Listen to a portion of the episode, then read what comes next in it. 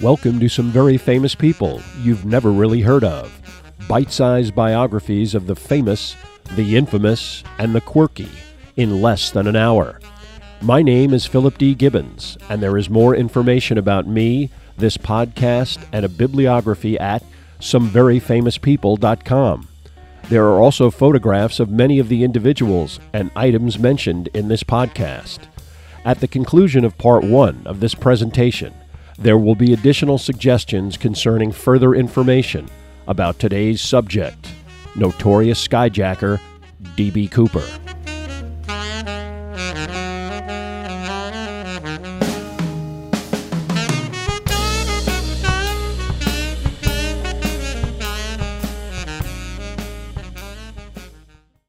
Now let's get started with our story about D.B. Cooper. On November 24, 1971, a man walked up to the Northwest Orient ticket counter at the Portland, Oregon International Airport. After waiting online for a few moments, he paid $20 in cash for a ticket for Flight 305 to Seattle, a scheduled 30-minute trip leaving at 2:50 p.m. He gave his name as Dan Cooper for the purposes of ticketing, but he was not required to show identification. Dressed in a dark suit, black tie, and white shirt with a black raincoat, he looked identical to any number of business travelers anxious to make it home for the following day's Thanksgiving celebration.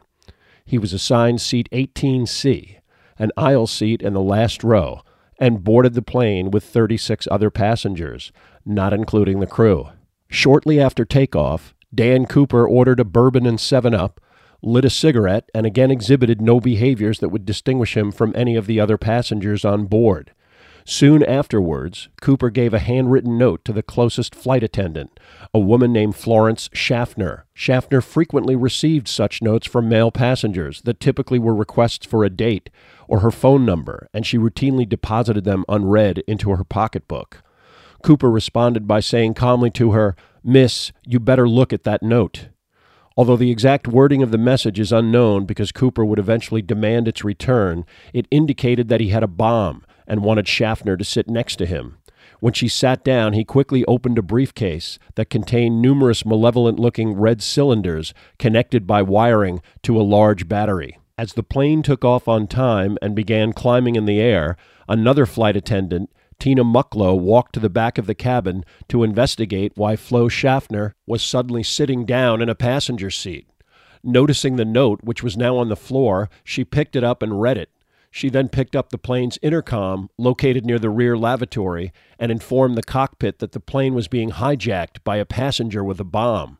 The pilot, William Scott, co pilot William Rataczak, and flight engineer Harold Anderson were not sure how to respond and decided to wait until the hijacker began to make demands. As the plane continued its ascent, Cooper asked Flo Schaffner to write down what he wanted. While she took out a pen, he inexplicably donned a pair of sunglasses. He told her that when the plane landed in Seattle, he wanted $200,000 in cash placed in a knapsack. He also wanted four parachutes, two front and two back, and a fuel truck to refuel the plane. He added that all of his demands were to be met by 5 p.m. He warned her that he was serious and would not hesitate to blow up the plane. Florence Schaffner insisted that she had to take the note to the cockpit, so Cooper demanded that Tina Mucklow sit down next to him. After examining the note, pilot William Scott and co pilot Rataczak presumed that they were dealing with a determined criminal and decided to comply with his demands. Scott contacted Northwest's flight operations in Minnesota and advised the airline's headquarters of the situation. A decision on whether the airline would meet the hijackers' ransom demands was deferred to the president of the company, Donald Nyrop. He quickly decided to comply, presuming that insurance would cover any losses anyway.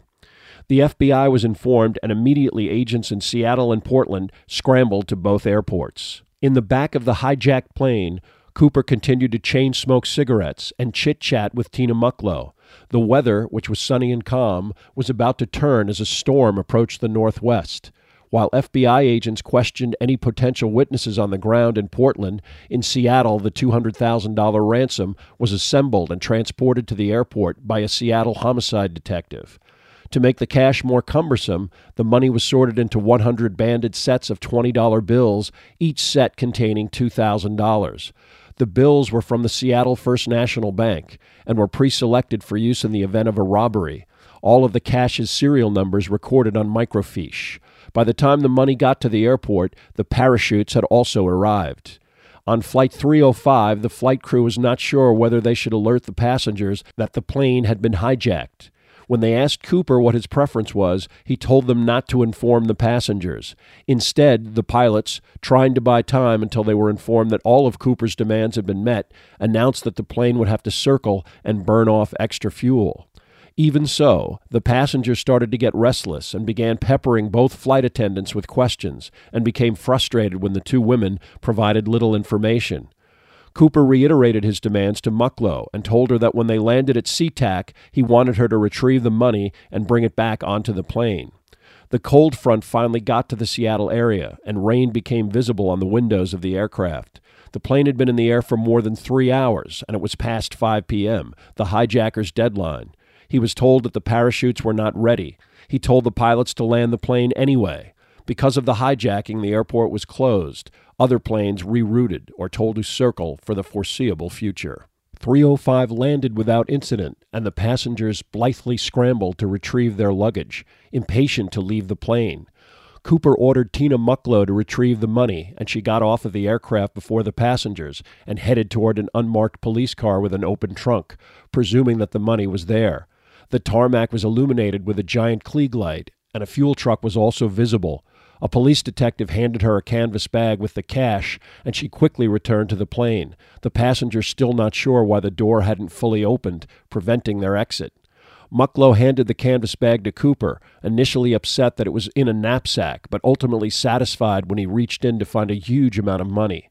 He agreed with Mucklow that all of the passengers could leave, but demanded that the crew remain. After the passengers left the plane, Cooper directed Tina Mucklow to retrieve the parachutes. Refueling the jet was taking longer than expected, and the hijacker got increasingly upset, although he did finally agree to release Florence Schaffner and the first class section flight attendant Alice Hancock. But he insisted that Tina Mucklow remain with him and that no one else could come past the first class cabin curtain, or he would detonate the bomb. He then gave her further instructions. The plane was to be flown to Mexico City, flaps down to reduce speed. The plane could refuel in Mexico but could not land anywhere in the United States. It also was not to be flown at an altitude higher than 10,000 feet. The hijacker also made a final curious and potentially dangerous demand. The Boeing 727 had an aft door that could be lowered to allow passengers to enter and exit. Cooper demanded that the plane take off and fly with the door open. When it was explained by the pilots that this would be extremely dangerous, he demanded that Tina Mucklow show him how to open and lower the back door. Finally, an edgy Cooper personally got on the intercom and demanded that the plane leave immediately. When the pilots replied that they were working on a flight plan, he insisted they leave, noting that they could finish the flight plan after taking off. Cooper had the flight attendant demonstrate how to lower the aft door, a simple process involving pushing down a lever told her to have the pilot shut off the cabin lights, and then dismissed her. As she left, he told her not to come back through the first class curtain again, and he began cutting up one of the parachute cords and tying the canvas money bag around his waist. The plane took off and began to move quite slowly. Only minutes after the ascent, Cooper got on the intercom again and explained that he couldn't get the aft stairs down. It was clear to the crew that he would probably attempt some kind of jump out of the plane. Suddenly, a light illuminated in the cockpit, indicating that the aft stairs were open. The co pilot got on the intercom to try and determine what had transpired and asked Cooper if he needed any help. Cooper said no. The external temperature gauge is read minus 7 Fahrenheit. External air allowed in through the plane's now lowered back door would have lowered the interior's temperature dramatically and send air currents whipping through the cabin.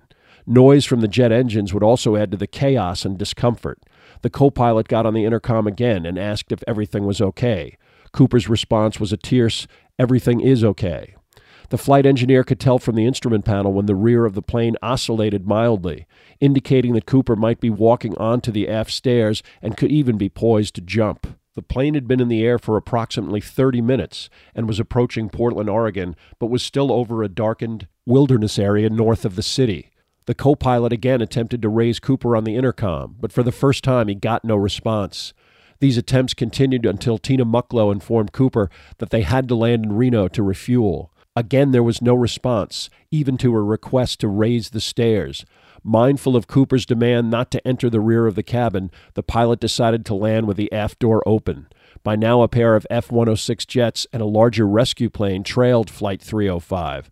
Despite a great deal of noise, the plane landed safely, and the pilot unlocked the cockpit door, at first gingerly moving towards the rear of the plane, yelling to Cooper, ostensibly to ask if he wanted them to refuel, but also determine if he was even on the plane. There was no response. The rest of the crew emerged from the cockpit and followed slowly behind the captain. He finally got to the curtain separating first class from coach and yelled to see if Cooper would respond.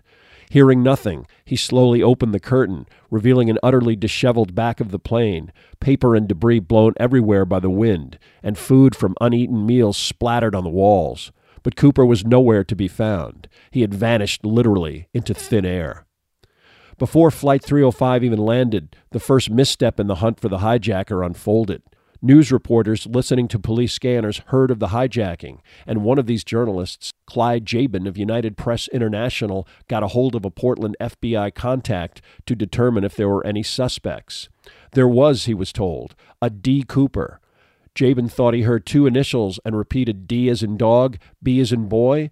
The agent, also confused, confirmed the name D.B. Cooper by merely saying yes. Jabin wrote up the story with the erroneous name, and it quickly hit the wires and was repeated across the country and around the world, forever mislabeling the mysterious hijacker as D.B. Cooper. In the immediate aftermath of the hijacking, the FBI, the chief law enforcement agency charged with investigating the case, completely searched the airplane and meticulously interviewed witnesses, the flight crew, and especially the two stewardesses who interacted with Cooper. They uncovered numerous fingerprints ultimately determined to be useless. Two of the four parachutes the hijacker left behind, a clip on tie that would turn out to be from Penney's department store, a pearl festoon tie clasp, and eight cigarette butts of the brand Raleigh a cheaper alternative to more high profile tobacco brands. On Thanksgiving morning, a Portland FBI investigator involved in the case, Ralph Himmelsbach, took it upon himself to use his own single engine plane to fly over the area where it was believed that Cooper might have bailed out. He spent much of Thanksgiving Day flying back and forth over Vector 23, the route that Flight 305 took through the area, trying to spot some trace of the hijacker. A parachute, clothing, a campfire, even a body. Himmelsbach came up with nothing, and because of the poor weather and visibility, a full scale search on foot would not begin until Friday, November 26th. D.B. Cooper's hijacking was the lead national network news story, beginning a public fascination with the case that only increased over time. On Friday, approximately 36 hours after the hijacking, local law enforcement from four southwestern Washington counties convened on the town of Woodland to begin a more thorough search for D.B. Cooper or anything relative to the hijacking. FBI agents flooded into all of the remote towns and hamlets in the vicinity of the rugged 150 square mile area where it was believed Cooper might have landed. Searches by helicopter, small aircraft, and even on foot were conducted, but they were hindered by the rugged, wooded territory that needed to be meticulously examined. If the hijacker survived the jump and planned an intelligent escape, no better locale could have been chosen for such an undertaking. No evidence or trace of Cooper was immediately found, and nothing suspicious was uncovered by the subsequent investigations conducted by the FBI. The only substantive clue to emerge from this stage of the investigation were the composite sketches of the hijacker, which would become universal popular culture icons. One shows an average looking nondescript male with the benign expression of an accountant or insurance adjuster. The other is a little more quirky, the hijacker now clad in stylish sunglasses befitting a hitman or a Bond villain. Weeks passed without an arrest or even a suspect's name. Cooper's exploit faded from the headline, and the FBI became resigned to the lengthy investigation that would be necessary to identify and arrest D.B. Cooper. Another ramification of the hijacking were the numerous other similar incidents that occurred in the coming weeks and months. Lone male hijackers, brandishing either a firearm or alleged explosive devices, boarded American passenger planes, took hostages, and demanded large amounts of cash and parachutes. Most were killed or apprehended on the ground. One Richard LaPointe actually successfully bailed out over northeastern Colorado with $50,000, only to surrender after about an hour on the loose, his slacks, cowboy boots, and a shirt providing little insulation from the January cold. LaPointe's stunt got very little attention, and it was not long before the FBI began openly speculating that the reason that Cooper could not be found was because he was probably killed after leaping out of Flight 305. Investigators reasoned that attempting to jump from the plane, which was traveling at 200 miles an hour, into freezing cold wind and rain would have made getting the chute open difficult, if not impossible. Cooper also was traveling in civilian clothes, street shoes, and without a helmet, so the FBI maintained he most likely would have been at least severely injured, if not killed outright, upon landing in a densely wooded forest. Cooper was also wearing loafers, and the FBI speculated that the force of the wind when he jumped out of the plane would have immediately torn these shoes off, making landing much more difficult and escape relatively impossible. As the months dragged on without any resolution, conventional law enforcement wisdom crystallized around the concept that what everyone was really searching for was a body, that no one, not even an experienced skydiver, could have survived such conditions, and finding Cooper's remains was only a matter of time. That perspective was contradicted less than six months later when, on April 7, 1972, a man flying under the alias James Johnson boarded Flight 855 in Denver, Colorado. The plane's flight began on the East Coast and was supposed to fly from Denver to Los Angeles. It was a Boeing 727, the identical craft hijacked by D.B. Cooper. James Johnson was actually a Mormon National Guard member, ex Green Beret BYU student named Richard Floyd McCoy, Jr. He sat in the last row on the aisle in the exact location used by Cooper. Heavily made up and wearing a wig, McCoy hijacked the plane to San Francisco, claiming to have explosives, a grenade, and a pistol, which he brandished at the flight attendants and some passengers who became aware of the situation when the plane rerouted to San Francisco. McCoy demanded $500,000 in different denominations and four parachutes. He got the money and the chutes and got off the ground before agents could storm the plane. A duffel bag filled with the ransom money was attached to his parachute harness. This time, the FBI and other law enforcement agencies were better prepared for such an eventuality. Jets and planes typically used for rescue operations tailed Flight 855, hoping to spot the hijacker's exact location when he parachuted. The parachutes given to McCoy were brightly colored, highly visible, and fitted with electronic surveillance equipment that could be tracked by the planes pursuing the hijacked aircraft. But McCoy was also resourceful, giving pilots instructions for his escape route in 10 separate typed messages that were periodically taken to the cockpit by a flight attendant. He also anticipated that the parachutes might be bugged, so he threw some of them out of the airplane to confuse his pursuers. McCoy was supposed to rendezvous with his wife after parachuting to the ground near a small airport in the vicinity of his Provo, Utah home. Because D.B. Cooper was never arrested, his account of what it was like to jump out of a 727 never materialized. But after his apprehension, Richard McCoy specifically described the experience. McCoy had extensive military and National Guard airborne parachute training. Even so, jumping out of a jet passenger plane proved to be a challenge with near fatal consequences. It was approximately 11 p.m. when McCoy gradually began to lower himself onto the aft stairway on the back of the aircraft. Scanning the darkness for lights from any nearby search planes, the hijacker was confronted with a cold wind that affected his vision and forced him to grip the stairway with both arms. His last typed instruction ordered the pilot to circle the Provo, Utah area, where he intended to rendezvous with his wife, and standing on the stairwell, he could feel the plane turning in a new direction, the result of his last typed instruction. McCoy had literally flown over the same area only weeks earlier and knew the landmarks that he could now see, including Utah Lake and the Interstate I 15. He jumped feet first off of the plane, free falling at about 120 miles an hour. Despite attempting to maneuver himself to slow down his descent, McCoy was hampered by the duffel bag filled with 80 pounds of currency, pulling him onto his back. The hijacker was quickly gripped by both fear and nausea and eventually blacked out. He regained consciousness in approximately 30 seconds, but by then he could see searchlights from two military planes who were on his tail. Most likely as a result of an electronic device attached to his parachute, the planes were already dropping flares to illuminate the vicinity. The duffel bag was now spinning in the wind, rotating McCoy with it and inducing another wave of nausea. He had difficulty pulling the ripcord, but eventually got his back chute to open, his velocity and twisted parachute lines forcing him on top of the open parachute. This slowed him down, and eventually he began to float normally. McCoy could make out Utah Lake, and from 2,000 feet he saw roadblocks and automobiles on I 15. Although the spinning that he experienced in his descent was now distorting his eyesight, he was aware enough to alter his descent uh, direction away from the interstate and in the direction of open farmland. His landing was uneventful. He was even able to shift most of the impact from a right ankle he had sprained while skiing. McCoy remained motionless on the ground for a few minutes, the canopy swirling in the breeze around him as he exulted in even surviving his audacious stunt. The pilots on 855 sensed when McCoy bailed out of the plane and a crew member was sent to the rear to verify if the hijacker was gone. When he was nowhere to be found, the pilot radioed that McCoy had jumped in the vicinity of Provo, Utah. Immediately, a team of FBI agents were helicoptered to the Provo area.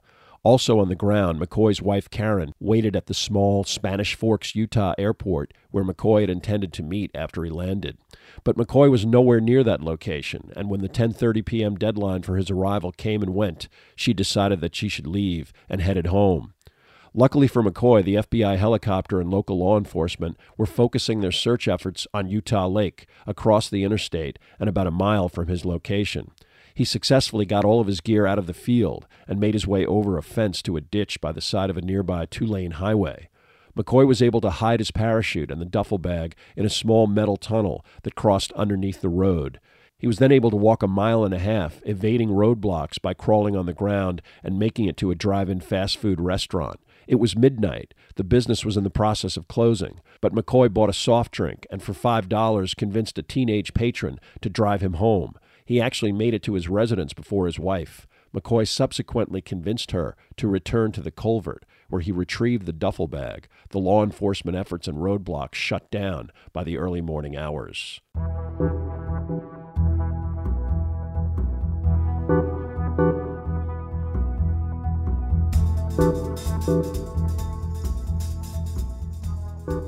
Thank you for listening to part one of this podcast about D.B. Cooper. Much of the information for this podcast came from Skyjack, The Hunt for D.B. Cooper by Geoffrey Gray, and D.B. Cooper, The Real McCoy by Bernie Rhodes and Russell Calamé. There are also additional photographs, bibliographical, and musical information at someveryfamouspeople.com. If you have enjoyed this presentation, please like us at our Facebook page, Some Very Famous People, and follow us on Twitter at Philip D. Gibbons. Also, rate us on iTunes, and if you have the time, leave a brief review. A link is provided at the website.